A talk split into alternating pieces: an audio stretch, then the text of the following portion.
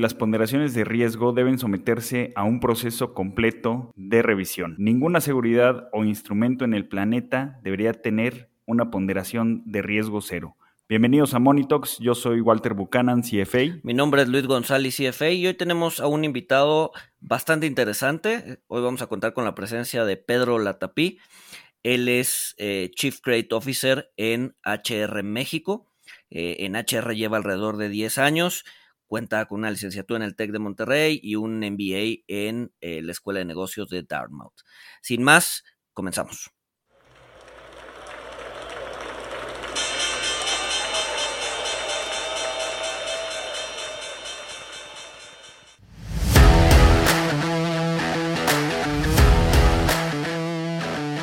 Monito, el otro lado de la moneda. Pedro, mucho gusto tenerte, tenerte aquí en el podcast. Es un, es un honor tener a, una figura dentro de las calificadoras en México tan eh, importante. Eh, y, bueno, hoy, como, como ya adelantó Walter, vamos a hablar de eh, las calificadoras crediticias, qué son, qué hacen. vamos a intentar desmenuzarlas porque creo que hay mucho, pues, muchos mitos alrededor, alrededor de las calificadoras crediticias que creo que tú nos vas a ayudar a, a, este, a despejar, ¿no? Claro que sí, Luis. antes que nada, muchas gracias por la invitación, Luis, Walter, un gusto. Y así que felicidades por este podcast que justamente lo que busca es traer estos temas que luego resultan difíciles o complicados eh, hacerlos lo más, lo más sencillos posible. Así es, muchísimas gracias por, por tu participación. Y bueno, pues para, para comenzar, quizá podamos abordar un poquito, de manera muy breve, la, la, forma en la que surgen las, las calificadoras de crédito. Tengo entendido yo que tienen ya pues prácticamente más de, de, 100 años y tomaron mucho auge alrededor de 1900, cuando, cuando en Estados Unidos empiezan a emitir calificaciones sobre la deuda de, de empresas o compañías eh, pues que, estaban relacionadas con la construcción de, de trenes, ¿no? Eh, si nos puedes platicar un poquito acerca de esto, por qué es que nacen en Estados Unidos cuando los mercados de deuda pues eran más antiguos en, en Holanda y en Reino Unido, por ejemplo. Sí, claro, claro. la, verdad es que la historia de calificadoras es muy, muy interesante. Va también muy de la mano con el desarrollo de los mercados financieros. Como, como bien mencionas, eh, comienzan a finales de los 1800, principios de 1900, eh, con las primeras guías donde, donde John Moody, eh, donde la corporación de Poor's empiezan a encontrar un nicho de mercado en términos de rankear, rankear el performance y realmente el, pues el, día a día o, o, brindar información, pero muy específica sobre el tema de ferrocarriles y del tema de industriales. Entonces encuentran este nicho pues muy interesante de mercado, comienzan a publicar estos rankings y realmente se mantienen así, se mantienen así hasta la década de los 30, cuando empieza justamente todo este tema de regulación, la Gran Depresión, y ahí es donde empiezan a obtener una mayor fortaleza, una, una mayor preponderancia en términos del mercado, se vuelven muy relevantes dado que la regulación para el tema de bancos y para el tema de fondos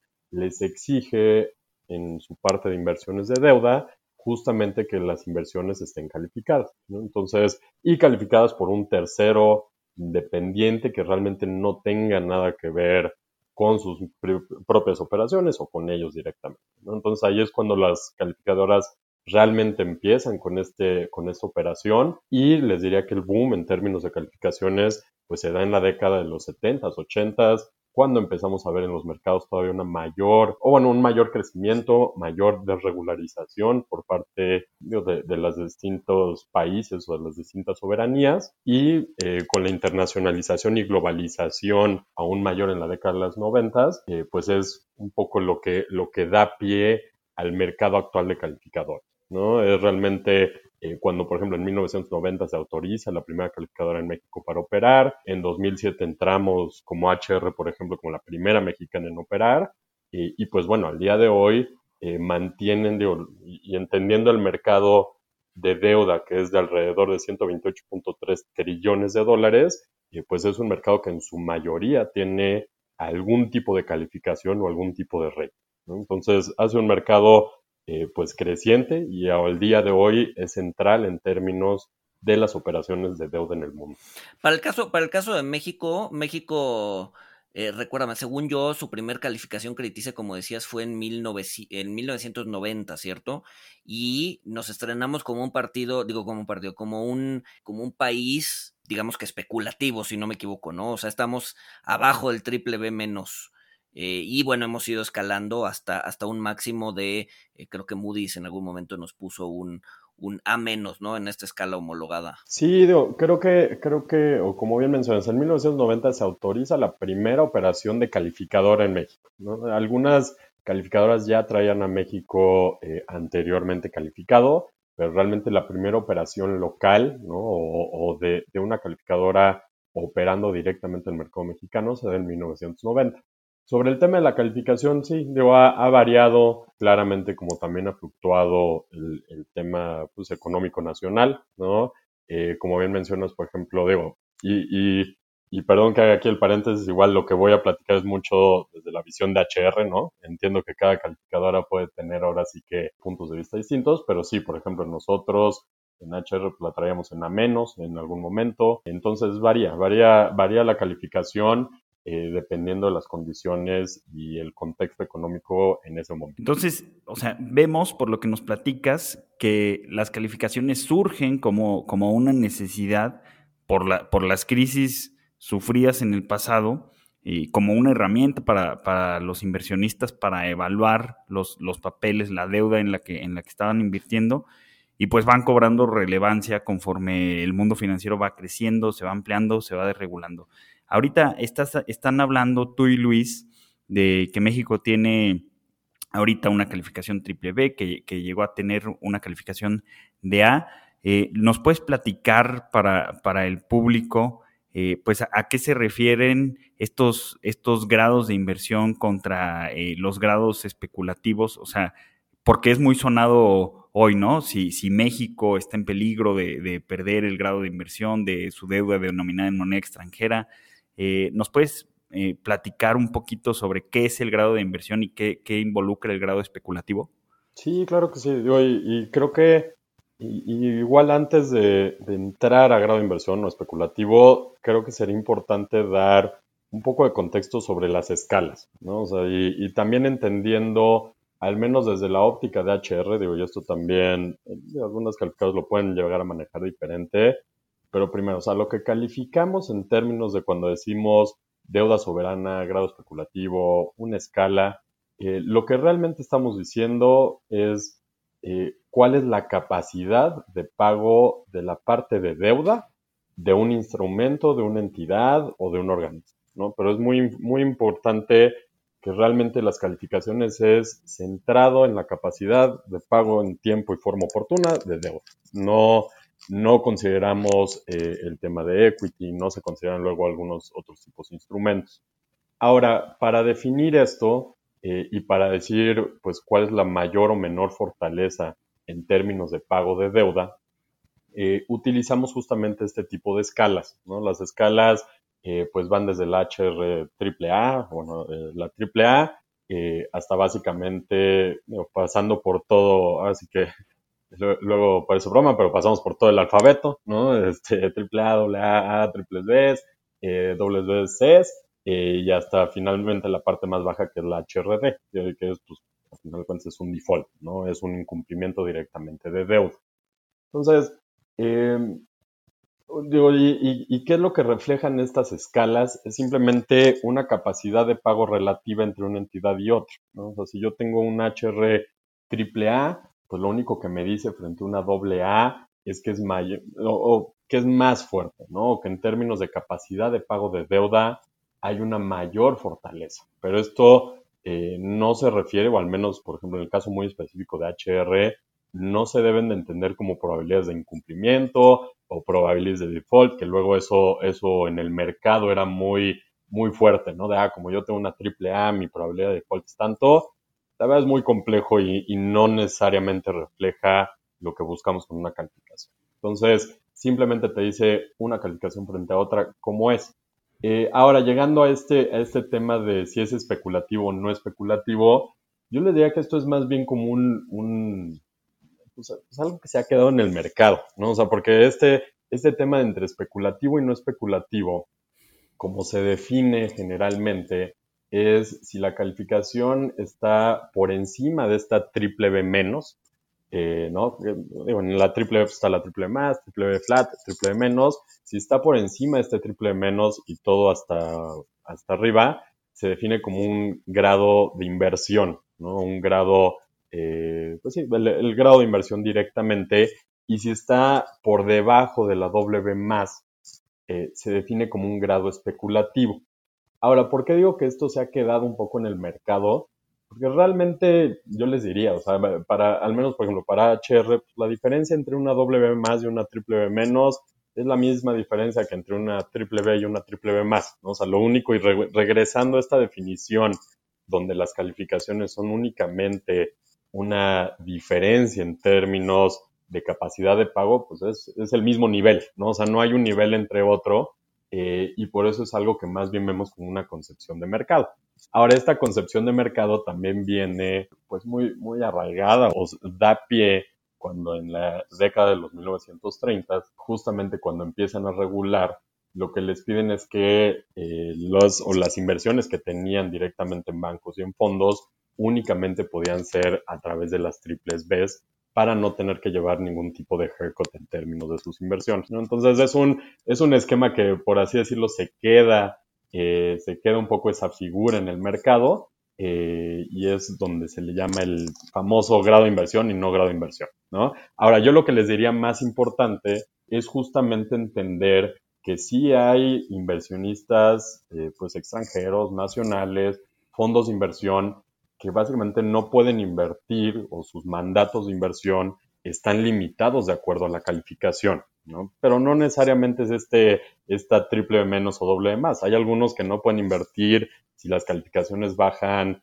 de A. Hay algunos que, digo, las Afores mucho tiempo estuvieron eh, muy delimitadas en si bajaba de las dobles As o si estaba en As, pues tenías que ya empezar a eh, pensar qué ibas a hacer con el papel, ¿no? Pero, pero más bien eh, hay que tener mucho enfoque en pues, los fondos de inversión, inversionistas, entidades, pueden tener distintos esquemas de inversión donde pues sí la escala puede llegar a, cobrar mayor pues mayor relevancia. Oye, Pedro, pero entonces, o sea, a ver, nada más recapitulando. Entonces tú dirías, o, o, por lo menos para HR, ¿existe una, digamos que, linealidad en las calificadoras? O sea, es lo mismo en términos de fortaleza bajar de triple A a doble A que de triple B a W, es lo que nos estás comentando. Al final del día es este, pues es, es, es, es el mismo grado de, o sea, hay una linealidad, no, no, es no es como que perdí el grado de inversión, pasé de triple B a W y por lo tanto mi capacidad de pago se expone, o sea, mi incapacidad de pago se exponencia, ¿no? Muchísimo, ¿no? Simplemente es lineal la escala. Exactamente, sí, sí digo, al menos para HR es una escala de ranking relativo, ¿no? Entonces, pues un paso, o sea, nunca, nunca hemos considerado que un paso significa eh, justamente, ¿no? De este pasar de triple B a doble más, que casi, casi, así que luego lo ven como el mundo se acaba, pues no, o sea, simplemente pasé de un, un escalón a otro, ¿no? Y como también subirlo, o sea, no por subir de doble más a triple menos significa que ya, nunca más vamos a hablar de incumplimiento, exacto, o sea, eso creo que es uno de las grandes, pues de, las concepciones que hemos tratado de cambiar ahora sí que en el mercado. Eh, no, no, no significa eh, mucho más que, pues sí, estás mejor o peor que, el escalón de antes, pero no necesariamente cambia el mundo para ti. Ya. Oye, y bueno, y deja, déjame también complemento, porque hablabas de la capacidad de pago. Pero creo que también, eh, y corrígeme, corrígeme si, si, me equivoco, pero creo que también hay, un, hay una variable importante que es la voluntad ¿no? La voluntad de pago es capacidad y voluntad. Y eso me remonta un poco al 2011, cuando S&P le baja la calificación a Estados Unidos.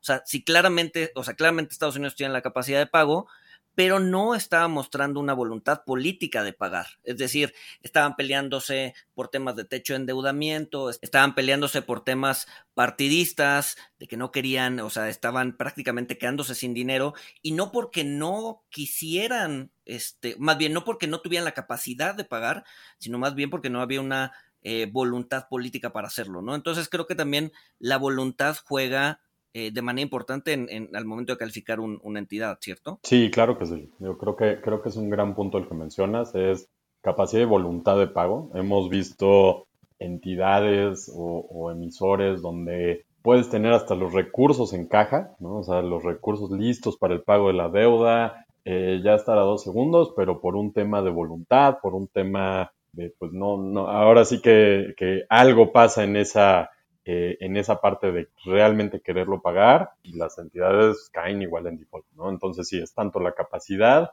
como la voluntad de pagar en tiempo y forma, ¿no? Que también es otro concepto muy relevante porque también nos hemos enfrentado a entidades donde, oye, es que yo sí, yo sí pagué, pero pagué un mes después, eh, ¿por, qué sí, ¿por qué estoy en default?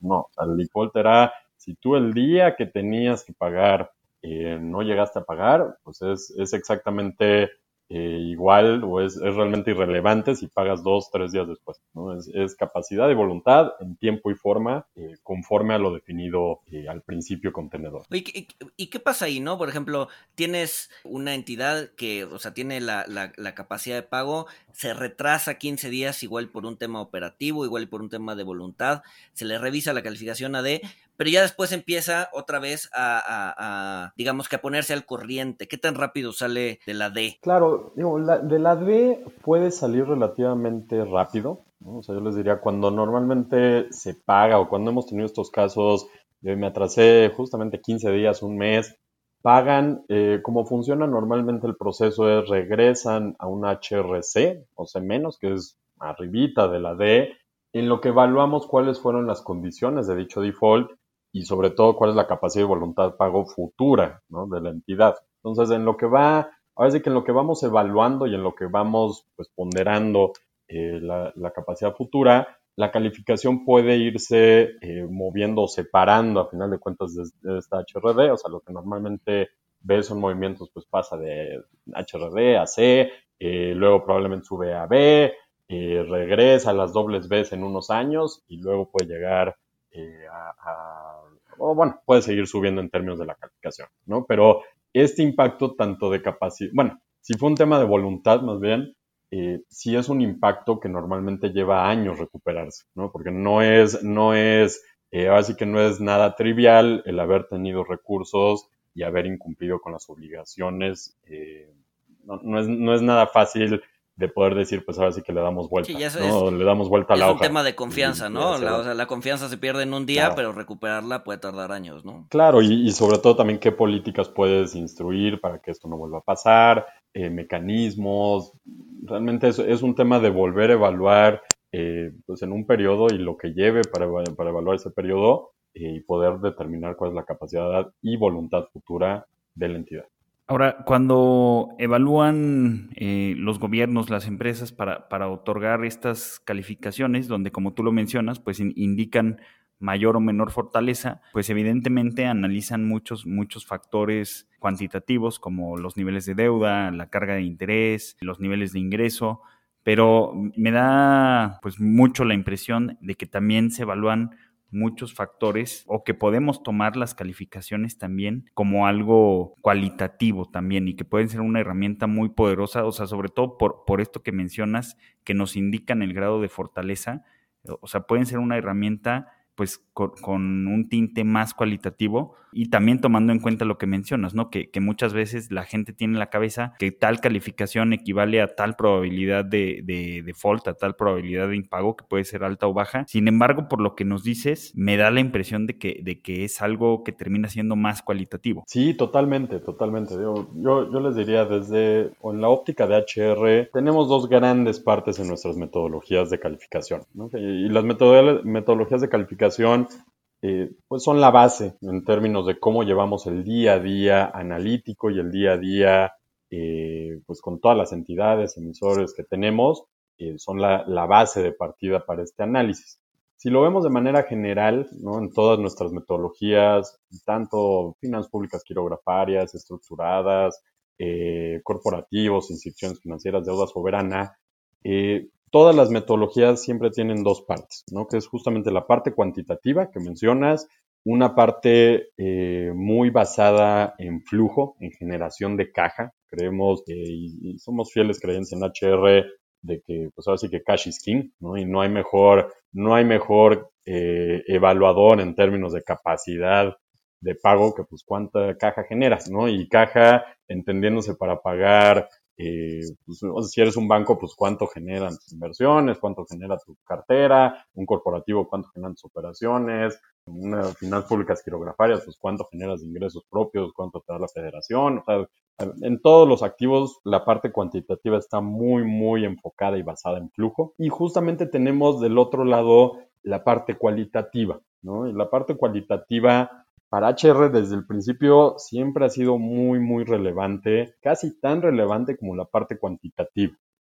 Yo les diré en términos generales de nuestras metodologías de calificación, si lo queremos poner como más, más desmenuzado, de una triple A, ¿no? El 70% viene de una parte cuantitativa y el 30% al menos viene de una parte cualitativa. Ahora, esta parte cualitativa puede ir cambiando y ahí sí va cambiando dependiendo de las metodologías, va cambiando también del enfoque que tenemos en específico en ese momento. ¿A qué me refiero?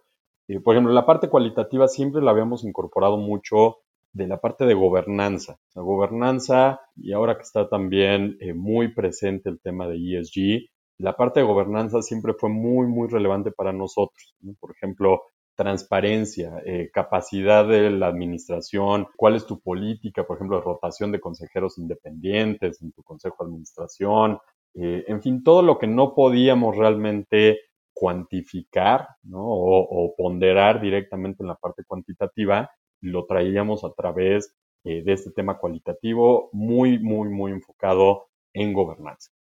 Ahora en donde estamos es, pues, robusteciendo más este tema cualitativo, con no nada más el tema de gobernanza, sino también el tema social, el tema ambiental, viendo para cada uno de los activos cómo le va impactando, ¿no? Pero sí, creo que también esto, este tema de las calificaciones, yo también podemos llegar a tener preguntas hasta de las entidades que estamos calificando de, oye, pues es que tú nada más ves estados financieros, ¿no? O sea, tú, eh, tú, tú lo que, en lo que te enfocas es en mi balance de estados resultados y flujo, pues no, no, no es nada más eso, porque ya hemos visto en el pasado que eso no es lo único que importa para saber la fortaleza y la capacidad de voluntad de pago de una entidad. ¿no? O sea, es tan relevante el estado financiero como también la elaboración y qué tan transparente es el estado financiero y qué tanto concuerda el estado financiero, el dictaminado con los internos. O sea, eso llega a ser tan, tan relevante como el que yo pueda medir eh, tu flujo libre efectivo.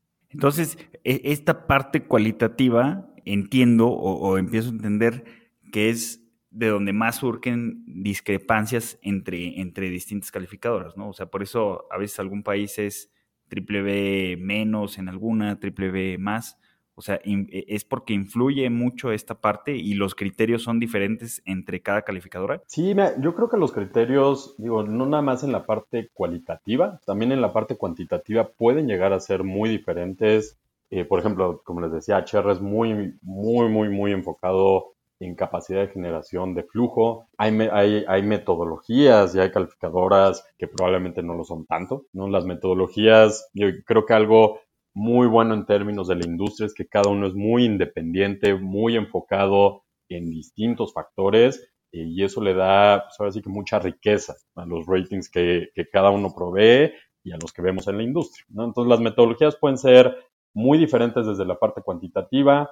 Eh, por ejemplo, el tema también de proyecciones, ¿no? Nosotros en HR siempre incorporamos el tema de proyecciones. Hay algunos que se basan más en la parte histórica, entonces cambia mucho y también claramente la parte cualitativa, pues desde el qué consideras en eso cualitativo, ¿no? O sea, no digo, y, hay algunos que la parte cualitativa, pues seguramente la tienen menor, nosotros sí creemos que es algo más relevante, entonces sí, yo, yo, yo por eso cada vez que me preguntan sobre las diferencias en ratings o ¿Cómo evalúo si una es triple B menos y una triple B y una triple B más? Lean los reportes y sobre todo también lean las metodologías. O sea, las metodologías en su mayoría son muy transparentes, somos, o sea, al menos por ejemplo en HR siempre somos muy claros, muy directos.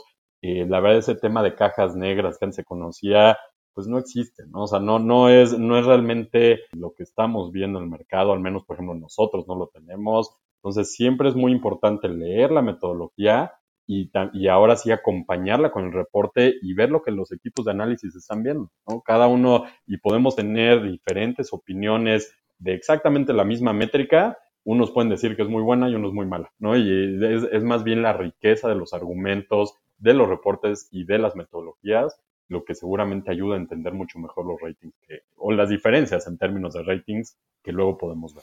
Pero ahora, regresando un poquito al tema de, cómo se califica.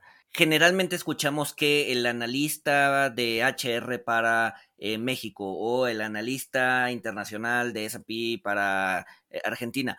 Eh, ¿Quién toma la decisión de subir o bajar una calificación? O sea, ¿es, ¿es el analista? ¿Es su equipo? ¿Se hace a través de un comité? Te pregunto por qué, si, o sea, si, si, si la, si digamos que si eh, la obligación recae sobre una persona, pues, o sea, ¿cómo se contrasta este tema cualitativo, no? O sea, si a mí pues, no me cae bien el presidente, pues igual y, puedo castigar la parte cuantitativa. ¿Cómo, ¿Cómo se llega a un consenso de si realmente la parte cuantitativa está funcionando? Digo, la parte cualitativa está funcionando o no, ¿no? Al final del día, ¿en quién recae la eh, responsabilidad de subir o bajar una calificación? Claro, claro, les digo, creo que, creo que es una excelente pregunta. Y de manera general en HR, por ejemplo, eh, ¿cómo, ¿cómo, funciona un proceso? Tiene sí un equipo analítico y un analista eh, responsable que es el encargado de llevar a cabo el proceso, ¿no? Pero el proceso me refiero a recabar la información, hablar con la entidad, sentarse con la entidad, entender el modelo de negocio, entender el día a día, eh, generar los reportes de análisis y una vez que tiene ya claridad sobre esta información, sobre este reporte, realmente el que está facultado y el que está encargado de asignar la calificación, de revisar a la baja, revisar a la alza, es un comité de análisis. Es un comité de análisis donde lo que, lo que se busca es que se expongan todos los argumentos, ¿no? O sea, exponen, al final de cuentas, los equipos de análisis exponen todos los argumentos, se revisa el tema metodológico, porque a final de cuentas el análisis se hace basado en una metodología que previamente ya está discutida, publicada, analizada, o sea, no, no se empieza de cero.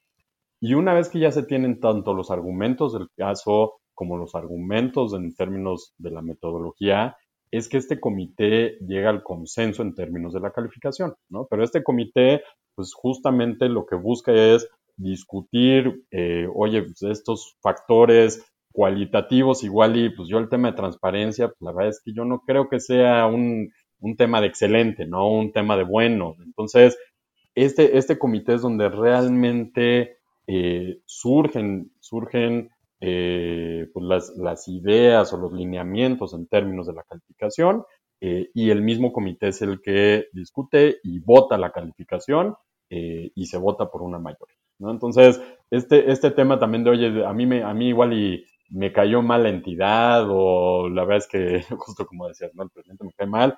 No, o sea, realmente ahí, ahí el comité, pues, es, o sea, es muy directo, tiene la información, tiene la metodología, eh, probablemente los comités son entre cinco o seis personas eh, con mucha experiencia eh, de, de, ahora sí que en términos de áreas, no es tampoco una concentración en un área de los mismos miembros, o sea, son comités multidisciplinarios que lo que traen es pues ahora sí que una, una visión distinta de cada uno de los miembros y pues la votación, a final de cuentas, cada quien vota lo que, lo que considera es el rating que más apega a la metodología y el que incorpora la mayor cantidad de factores. Entonces, eh, si esto pueden estar tranquilos, al menos, al menos en HR no, no pasa esto de, ay, es que me cayó bien o me cayó mal, no, no, no, es, no, no funciona así el proceso. Buenísimo. Eh, y bueno, eh, para pasarnos a, otro tema que genera mucho interés entre eh, pues, la gente, entre el público en general,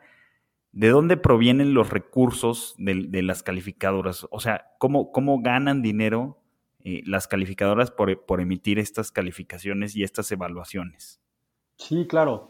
Eh, yo, yo, les diría, en el mundo hay distintos modelos ¿no? de cómo, cómo generan ingresos las calificadoras. Eh, hay desde el, el, famoso modelo Issuer Pay, ¿no? que es básicamente la entidad que está emitiendo eh, es el que a final de cuentas genera el ingreso para la calificadora. Hay el Investor Paid, donde el inversionista es el que genera el ingreso por los ratings que consigue de la calificadora, que la calificadora le provee. Y también hay modelos que se llaman subscription based, ¿no? que estos son eh, por ejemplo, como, como si fuera, a final de cuentas, un periódico, ¿no? Donde tienes ciertos suscriptores y esa base de suscriptores, pues te genera los ingresos, o te genera eh, el ingreso a la calificadora. son distintos modelos, cada uno con sus puntos eh, positivos, así que áreas de oportunidad, pero de manera general esto sería la, la, forma en la que las calificadoras operan el día a día en el mundo. Y si, por ejemplo, un, un, emisor te dice, a ver, HR, necesito que me califiques esta deuda que voy a sacar. Es, ¿Cómo funciona? O sea, si, si al final del día el emisor te dice, ay, ¿sabes qué? No me gustó que me pusieras el triple B, este, yo espero una calificación mayor. ¿Cómo funciona ahí? O sea, ¿cómo funciona cuando el emisor no está de acuerdo con el assessment que hizo, que hizo la calificadora? O sea, ¿se puede echar para atrás o ya no hay vuelta atrás y HR publica? ¿Cómo, cómo funciona ahí? Claro. Sí, yo les diría, digo, en esta parte, eh, cualquier proceso de calificación siempre tiene, eh, pues, el tema, el tema de, derecho de réplica al final del proceso, ¿no? Porque al final, digo, y, y, nuestros procesos, pues sí, tratan de ser lo más robustos, tratan de ser lo más transparentes, tratan de incorporar la mayor cantidad de información, pero también puede ser que no, no se dio la información, no la recibimos nosotros, no la entendimos como debía de ser. Entonces, todo proceso de calificación tiene una parte final que es el derecho de réplica. Este derecho de réplica, como funciona es una vez pasado el comité, tiene la entidad tiene un periodo de tiempo donde puede levantar la mano y decir, oye, ¿sabes qué? Pues yo no estoy de acuerdo en que esta información no la hayas tomado en cuenta o esta proyección está mal o lo que sea, ¿no? Y durante este derecho de réplica lo que se hace es se vuelve a evaluar la calificación, en caso necesario se vuelve a entrar a comité para que pues, podemos tener diferencias de opinión, ¿no? Y podemos tener diferencias de opinión con la entidad en términos de, pues no, es que yo creo que soy triple A y tú dices que soy W, bueno, pues eso ya, ya la diferencia de opinión puede existir, pero en donde no es en que pues, la información no haya sido la completa, o, que haya algo mal, como les decía, algo mal en proyección, ¿no? Entonces, de este lado, al menos en la parte de análisis, sí tenemos una parte muy, muy relevante del proceso, es justamente escuchar, ¿no? Escuchar y entender cuál puede ser eh, la parte, la parte de, pues sí, de, diferencia en cuanto al rating, ¿no? Ahora, también algo para recordar es las calificadoras, bueno, perdón, otra vez generalizando, pero al menos HR tenemos una división completa entre funciones de la división de negocios y la división de análisis. Yo, por ejemplo, que, pues, estoy metido directamente en análisis, realmente nunca sé y no, no estoy eh, para nada involucrado en lo que está llevando a cabo el tema de desarrollo de negocios. Entonces, tenemos una división, el, famoso Chinese Wall, como también lo vemos en bancos, como lo vemos en fondos, donde sí tienes una separación muy clara de funciones y donde uno pues no comparte el otro. O sea, eh, la división de negocios no conoce nada del tema de análisis, no se mete, no tiene injerencia alguna y la parte de análisis pues tampoco tengo nada, nada que ver del otro. Entonces esto... Digamos que el cuate, el cuate que cobra no es el cuate que analiza. Exactamente, ¿no? O sea, estamos muy separados, realmente no, no, no vemos el uno del otro, ¿no? Y esto también es una función que está muy, muy regulada, ¿no? De calificadoras también es un sector altamente regulado, ¿no? Por ejemplo, nosotros estamos en la regulación en México, regulación en Estados Unidos con la SEC, en Europa también estamos fuertemente regulados. Entonces, justamente lo que nos regulan y lo que, eh, donde, donde siempre hay mucho, mucho interés de las autoridades, creo que todos estamos a favor de esa, de esa parte, es en cuáles son las políticas, procedimientos y el día a día de cómo mantiene separada una operación de la otra. Entonces, creo que, creo que por ese lado, pues es muy clara la división que, que tenemos. Ok. Ah, o sea, hay, entonces, es, es, es, un tema, digo nada más para terminar de entenderlo, ¿es un tema interno este, ese Chinese Wall o si hay algo en la legislación que te diga, a ver, tienes que estar separado, te vamos a auditar que realmente la parte de análisis y la parte comercial estén separados, o es más bien un tema ético interno de la calificadora? No, sí es un tema regulatorio, o sea, es un tema 100% regulatorio donde tú tienes que tener una separación clara de funciones, una separación clara de reporteo, una separación eh, pues hasta, hasta física. O sea, no sería, o sea, es muy extraño que tú pudieras comprobar o sea, cuando venga el regulador, que tienes una separación entre negocios y análisis, si los dos se sientan juntos, ¿no? Por ejemplo, si, ustedes van a nuestra oficina con muchísimo gusto, eh, pues hay una, o sea, literal está separado, o sea, no hay, no hay ni si, los accesos de un lado no funcionan para el otro lado, ¿no? Entonces, si hay una separación muy clara para que no haya un tema de, ay, es que pues el papelito se me fue y lo leyó el otro, eso eso no existe y está muy, muy regular. Dejé mi monitor prendido y este, vieron, sí, sí, claro. Sí, entonces sí, sí es, digo, creo que, creo que es un tema 100% regulatorio y creo que algo también, y, perdón si sigo en este punto, pero algo que, también ayuda mucho es también el tema de transparencia. O sea, el, si, entre más transparente seas con tus metodologías, con tus procesos y sobre todo con el análisis, pues el tema de conflicto de interés o ese tema de, oye, cómo uno está separado del otro, pues la verdad es que se minimiza, ¿no? O sea, si ya, si tu metodología es muy, muy clara, si tus reportes son muy claros, pues no tienes, o sea, no hay mucho a dónde moverte o no hay mucho el, el realmente qué puedes tener en esta, en esta caja negra, pues la verdad es que elimina. ¿no? Entonces, algo que también en HR siempre estamos impulsando en ser lo más transparente posible y con eso eh, con eso nadie, nadie tiene duda. Sí, claro, para, para que el analista y, el, y el, las personas del comité puedan tener eh, pues, la mayor transparencia, pero esta transparencia pues lleve a tener la mayor independencia, ¿no? De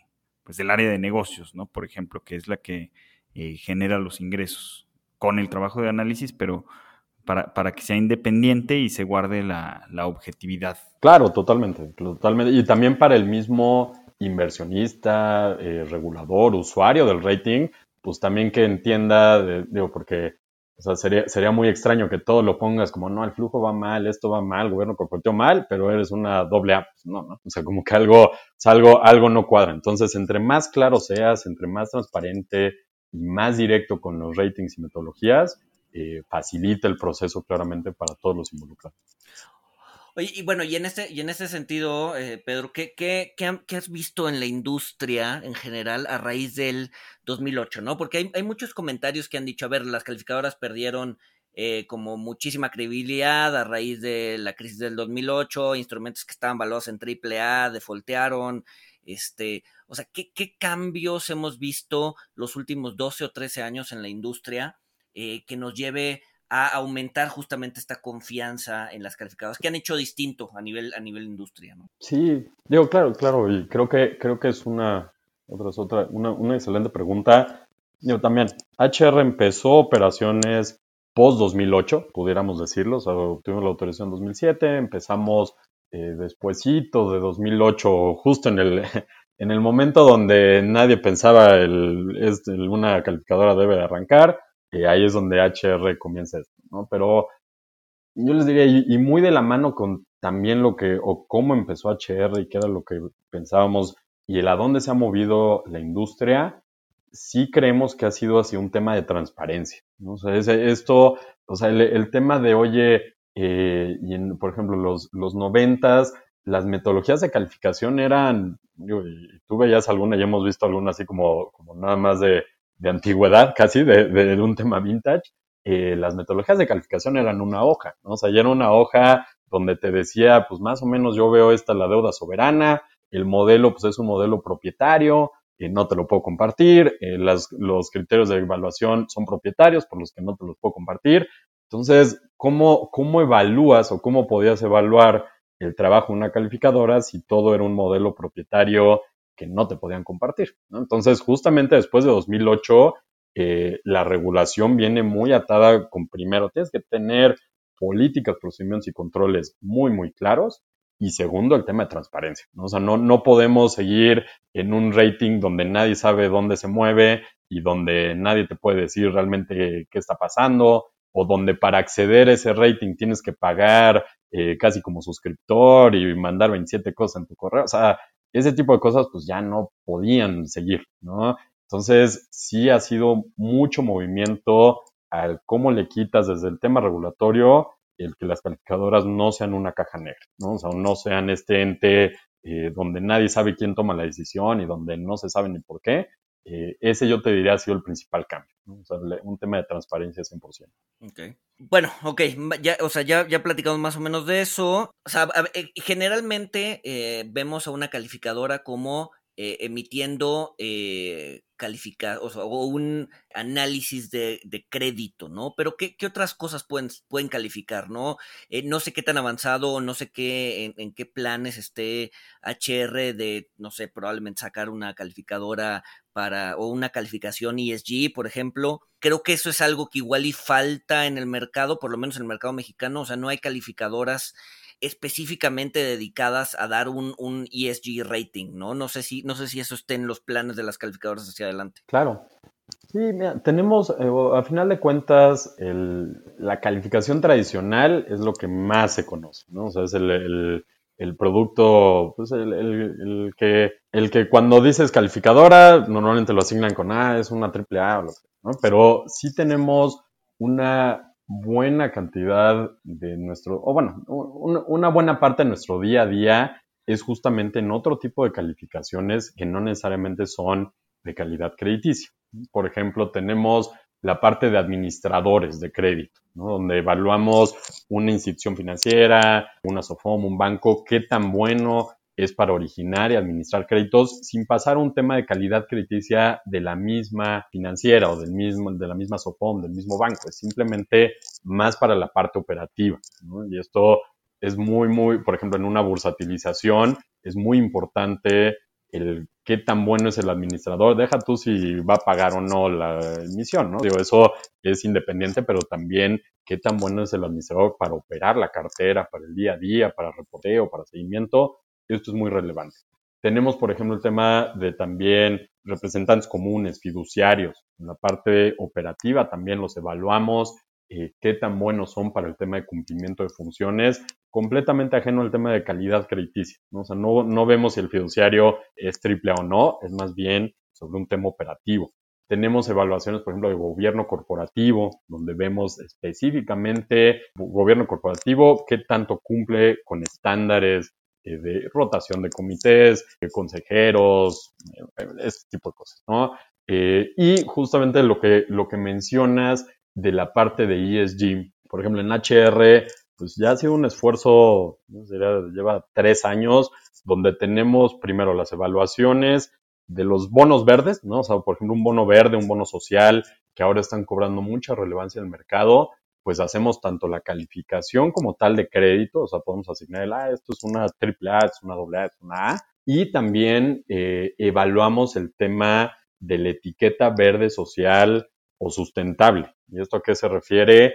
Eh, pues no nada más el bono si va a cumplir o no con su pago, sino en la parte verde, qué tanto está de acuerdo a criterios ambientales internacionales. Entonces, por ejemplo, un proyecto, oye, pues qué tanto va a cumplir con el tema verde o qué tanto va a cumplir con el tema de desarrollo social, ¿no? Por ejemplo, los bonos que hemos visto de equidad de género, pues qué tanto están realmente cumpliendo con este tema de eh, desarrollo social o el fin social con el que traen, eso también es algo muy relevante, ¿no? Eh, somos también certificadores, ¿no? Para, para, el tema justamente de estos proyectos eh, ambientales, y en fin, o sea, sí, sí hay una, una mezcla pues muy distinta o no es nada más el tema de calidad crediticia, sino hay muchas actividades que justamente completan este tema de calidad crediticia y evalúan distintos, distintos puntos de vista de lo que pudiera llegar a ser el mismo activo, ¿no? La misma entidad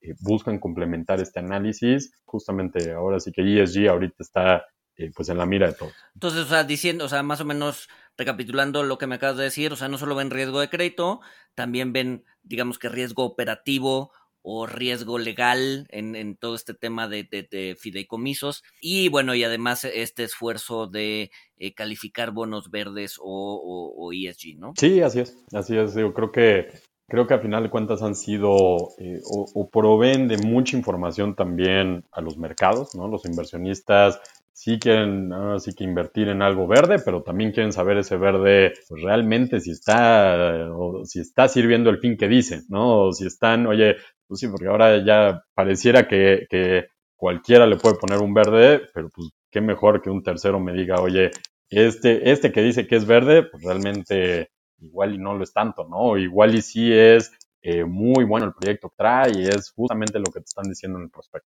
Entonces, sí, complementan a final de cuentas este riesgo de crédito y los equipos que, que, están viendo esas evaluaciones normalmente es el mismo equipo que ve el riesgo de crédito. Entonces, se vuelve una visión muy completa sobre el mismo activo, eh, complementando justo con lo que dices, ¿no? El tema operativo, el tema ESG, lo vuelve una visión mucho más completa que nada más decirte, ah, pues esto es una triple Ah, buenísimo, buenísimo. Eh, pues no sé, digo, si quieren vamos, vamos cerrando. No sé si Walter tengas algo más o con qué nos quedamos eh, en, esta, cuáles son los takeaways de, la conversación. Sí, bueno, para mí los takeaways, pues es que eh, una calificadora como, como HR y, como otras, pues es mucho más que, que nada más eh, la calificación, ¿no? Que nada más la escala AAA, W, triple B. Creo que nos ayudaste mucho, Pedro, a, tumbar varios mitos donde, pues, por ejemplo, el, bajar de, triple B a W, eh, pues es visto como, pues, como catastrófico cuando, eh, pues, nos indicas que realmente son escalas lineales, o sea, un escalón de, de AAA a AA vale lo mismo. Evalúan muchísimas cosas, eh, hay, hay una evaluación muy fuerte tanto de factores cuantitativos como, como cualitativos, pues la transparencia es algo que, sin duda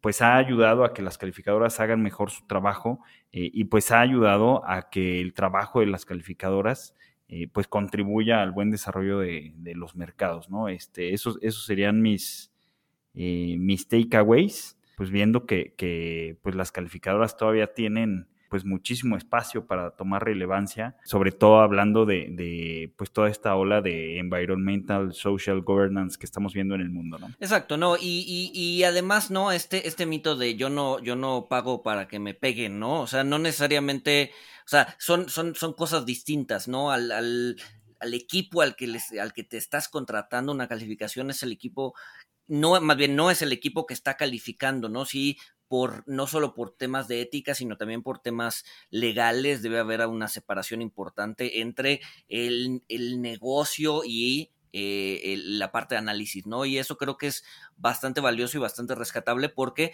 elimina el tema de conflictos de intereses, o no necesariamente lo elimina, pero sí lo atempera bastante eh, hasta el punto de de que una calificación pues sí no va a estar en función de cuánto pagó o cuánto dejó de pagar un emisor, ¿no? Pues Pedro, no sé si tengas algún, algún otro comentario extra este, para, para cerrar, algo, algo, algún último mensaje que nos quieras dejar. No, creo que, digo, otra vez agradecerles, Walter Luis, así que ha sido, ha sido una muy, muy buena plática. Eh, y yo nada más, digo, ahora sí que a todos los inversionistas, a las entidades, digo, creo que creo que lo mejor que les podemos pedir es que se acerquen a la, calificadora, ¿no? O sea, acérquense, eh, vean los reportes, háblenle a los analistas, o sea, al menos en HR nos da siempre muchísimo gusto escuchar de un inversionista que te marca y te dice, oye, eh, ¿por qué esta proyección? ¿Por qué esto? ¿Por qué el otro? ¿Qué está pasando aquí? Entonces, acérquense, ¿no? Les prometo que no, no es esa caja negra, ¿no? No, no son cosas que que nadie les va a contestar, siempre va a haber alguien para contestarles el teléfono, acérquense, cuestionen, es lo mejor que nos puede pasar en un proceso y ahora sí que a las órdenes en lo que, en lo que podamos ayudar a justamente el desarrollo de los o sea, entonces en ese sentido, un, un, inversionista no tiene que tener contratado HR para marcarle al analista de X empresa y pedirle, oye, qué estás viendo en esta empresa o, qué o, por qué la calificación va así, ¿no? O sea, sí, sí, sí está abierto, digamos que a todo el público. Sí, totalmente. Digo, HR, si ustedes hasta se meten en la página, no te piden ningún usuario, password, nada. O sea, puedes entrar, ver los reportes. El mismo reporte que ustedes están viendo es probablemente el reporte que le dimos a la entidad eh, obviamente quitando temas de confidencialidad, cosas, pero todos los reportes eh, pues vienen muy claros, muy transparentes, eh, todos están entre, digo, es una buena lectura, son 20, 30, 40 hojas que,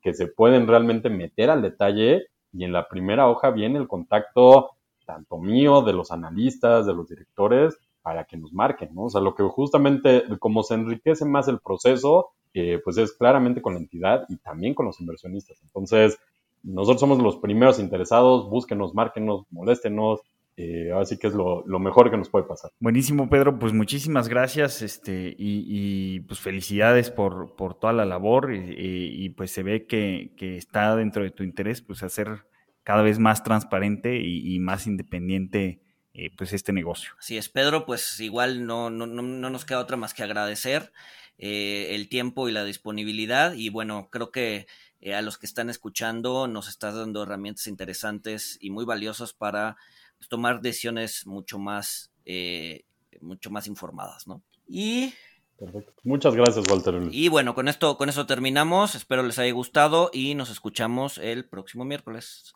Adiós.